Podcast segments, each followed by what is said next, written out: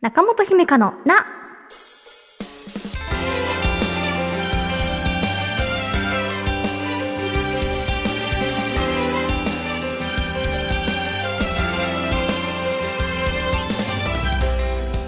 心理カウンセラーの中本姫香です。今回はまず第55回の配信へのリアクションメールを紹介します。え徳島県ラジオネームプチプチ谷織さんです。中本姫香さんおはようございます。ちょっぴり長電話のコーナーで ASD の息子さんを持つお父さんが孤独感が辛いというエピソードを話していましたね。私の家族も過去祖母が認知症を患った際に同様の問題を抱えたことがあったのでメールを送らせていただきました。幸い、うちはヘルパーさんに加え、見られる人が見られる時間に介護をするという体制を家族と親戚総出で行えたので、一人一人の負担は減らせたのですが、当初、祖父一人で介護を行っていた時は、疲弊が目に見えるほど参っていたようでした。当時学生だった私自身も、介護の話をすると周りも暗くなってしまうんじゃないかという過剰な危惧が生まれ、介護で用事を断るときは、介護であることを濁すようになってしまっていました。比較的知られている認知症ですら、周囲に相談しにくい精神状態になってしまっていたので、知人や友人が似た問題で悩んでいる際には、全力で力になろうと、その体験を通じて思いました。という、プチプチ谷織さんです。なるほど。同じね、全く同じ境遇で、全く同じ家族構成でっていうのでなかったとしても、ああ、その孤独感、自分の中にもあったかも、とか、ね、っていう形で共感を示せるんだなっていうふうに、このお便りを読んで思いました。こうね、相手のその知識不足を責めたいなんて思ってはいないんだけれど、それでも相手の何気ない一言で支えるこちら側が傷ついたよっていうことがあったりとかね、それが蓄積されていったり、あるいは周りからの見られ方とか意識するようになったりして自覚してないレベルでねどんどんこう支える側の疲れが溜まってしまうっていうことってありそうですよね。うん。でもねこうして共感を示していただけると自分だけじゃないんだって以前ねお電話させていただいたラジオネームまーさんもねあのこれを聞いて少しでも心が軽くなるといいなっていうふうに思いました。えー、プチプチ谷織さん、実体験を共有していただきありがとうございます。この回はね、お父さんならではの悩みっていう面もありましたよね。うん、なんかこうね、SNS で発信してるのってお母さんが多いんだよね、みたいなとか。うん。えー、聞き逃した方は、ぜひ第55回の配信も聞いてみてください。中本姫香のな、最後までお付き合いください。私への質問も大募集中です。中本姫香のな姫香セレクション私が見た映画や読んだ本、漫画などから生き方や考え方、カウンセリングのヒントになるかもと思った作品を紹介するコーナーです。今回のテーマはこちら。君のことが大好き。これは、えー、パイインターナショナルから2022年2月14日に出版された絵本です。絵本持ってきたの初めてです。はい。えー、作絵が犬井彩子さんという方です。絵本はね、今年のその4月にやったラジオ座談会、4月1週目で、もう少し話したんですが、あの、今年になってというかその26歳になって、今すごく興味を持つようになりました。そういった話もしつつ、この作品、君のことが大好きの紹介、そして読んでみての感想もお話ししていけたらと思っています。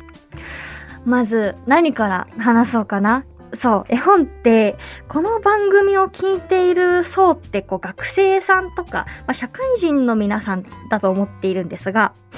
手に取る機会ってあんまり多くないですかね？なんかね、お子さんに向けて親御さんが読んであげるか、まあ、あるいは職業柄ね、絵本を手に取る機会があるよっていう方はいらっしゃるかもしれませんが、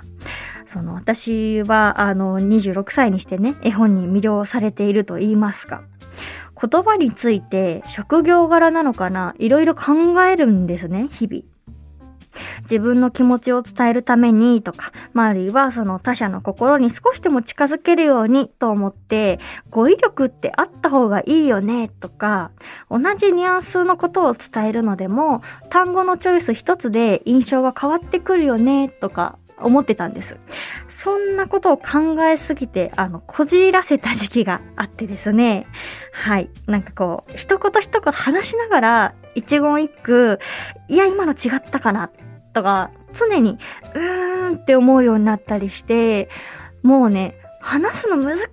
いって、なんか言葉知ってりゃいいってもんじゃないんだとか、逆に知りすぎるともっと複雑に考えてしまってるじゃんみたいに葛藤したのが去年の暮れから今年の頭ぐらいの時期にありました。なので、お仕事ではもちろんお話しするっていう対話をしてますけど、なんかプライベートではもうちょっと引きこもりたいです、みたいな気持ちになっていた時期があったんです。あ、話すのって難しい、みたいな。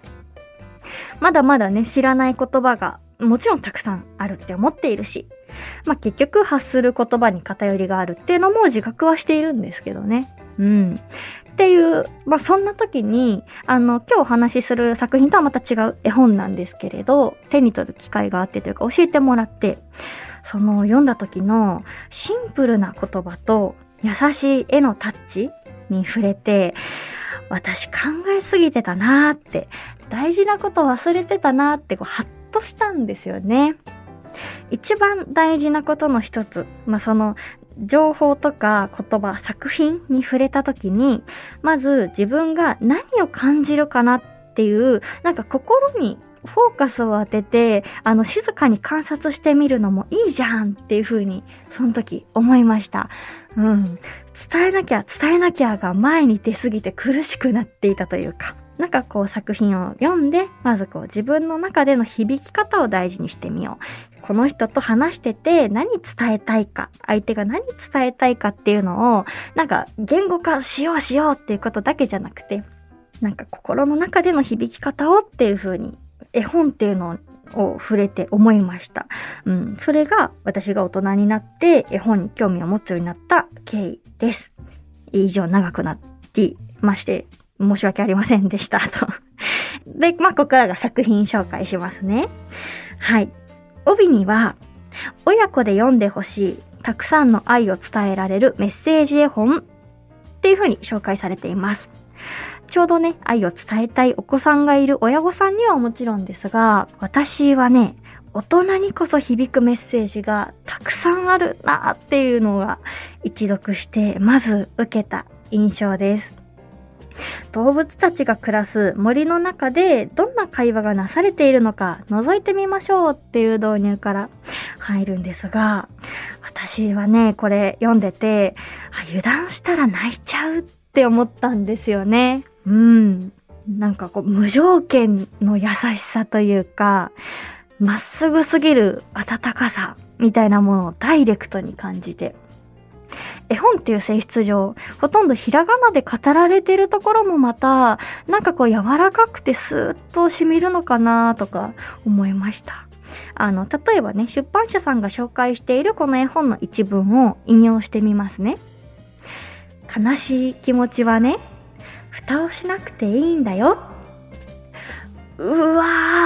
ーっていう、ね、うわーっていう、その言葉をその大人の動物さんが子供の動物さんに語りかけているっていう構図です。あの、親子だけじゃなくて、森の中の靴屋さんとか、あの、本屋さんとか、いろんな大人がいろんな言葉を子供に言ってます。絵の力もすごく大きいんだろうなっって思いました。可愛らしくて優しいタッチで。うん。なんかね、子供が目に涙を溜めている絵がいくつかあるんですが、あれがもうたまらなく私をざわつかせるんですよね。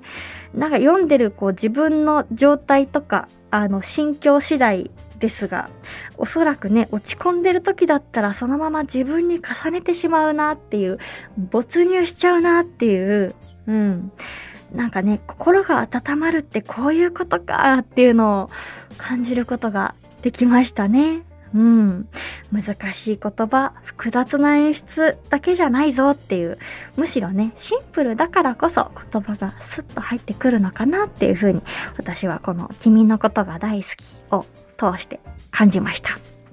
それで、この絵本、あの、作者さんとイラストレーターの方が同じ方なんだと思って、あの、乾彩子さんっていう風に紹介したんですが、その最後にプロフィールが紹介されていたんですね。で、その中に、現在は、絵で心に寄り添うことを大切にオリジナルの小さな生き物たちの絵を発表中っていう風に書いてあって、ああ、やはりと。あの、私の心にもすごく寄り添っていただいたので、うん、素敵ですよね。絵で心に寄り添うって。このね、乾彩子さんのことを少し調べてみたんですが、ツイッターをされていらっしゃって、その投稿もまたね、優しいメッセージと柔らかい絵とで、なんか愛に溢れた発信をね、されていたんですよ。私はね、絵心がないので、あの、絵で人の感情を動かすってすごいなと言いますか。うん。子供だけでなく、大人にとっても読んでいて幸せな気持ちになれる、そんな絵本でした。はい。以上、姫かセレクションでした。この番組では、あなたからのお悩みを一緒に共有していきます。ぜひお便りお待ちしています。中本姫香の中本姫香のな第61回いかがでしたか？なんか、毎晩これ読むのを習慣にしていると、あの、心がどんどん綺麗になっちゃうというか、私の中の邪の部分がなくなってしまうっていうふうに思いました。あのね、いや、あの、邪の部分をその否定するつもりもないし、まあ心が綺麗になっちゃうわ。それはもちろんいいムーブメントだとも思うし、でも何かね、こう、抗うとかじゃなく、なんかもう気づいたら心が綺麗になってしまいそうな、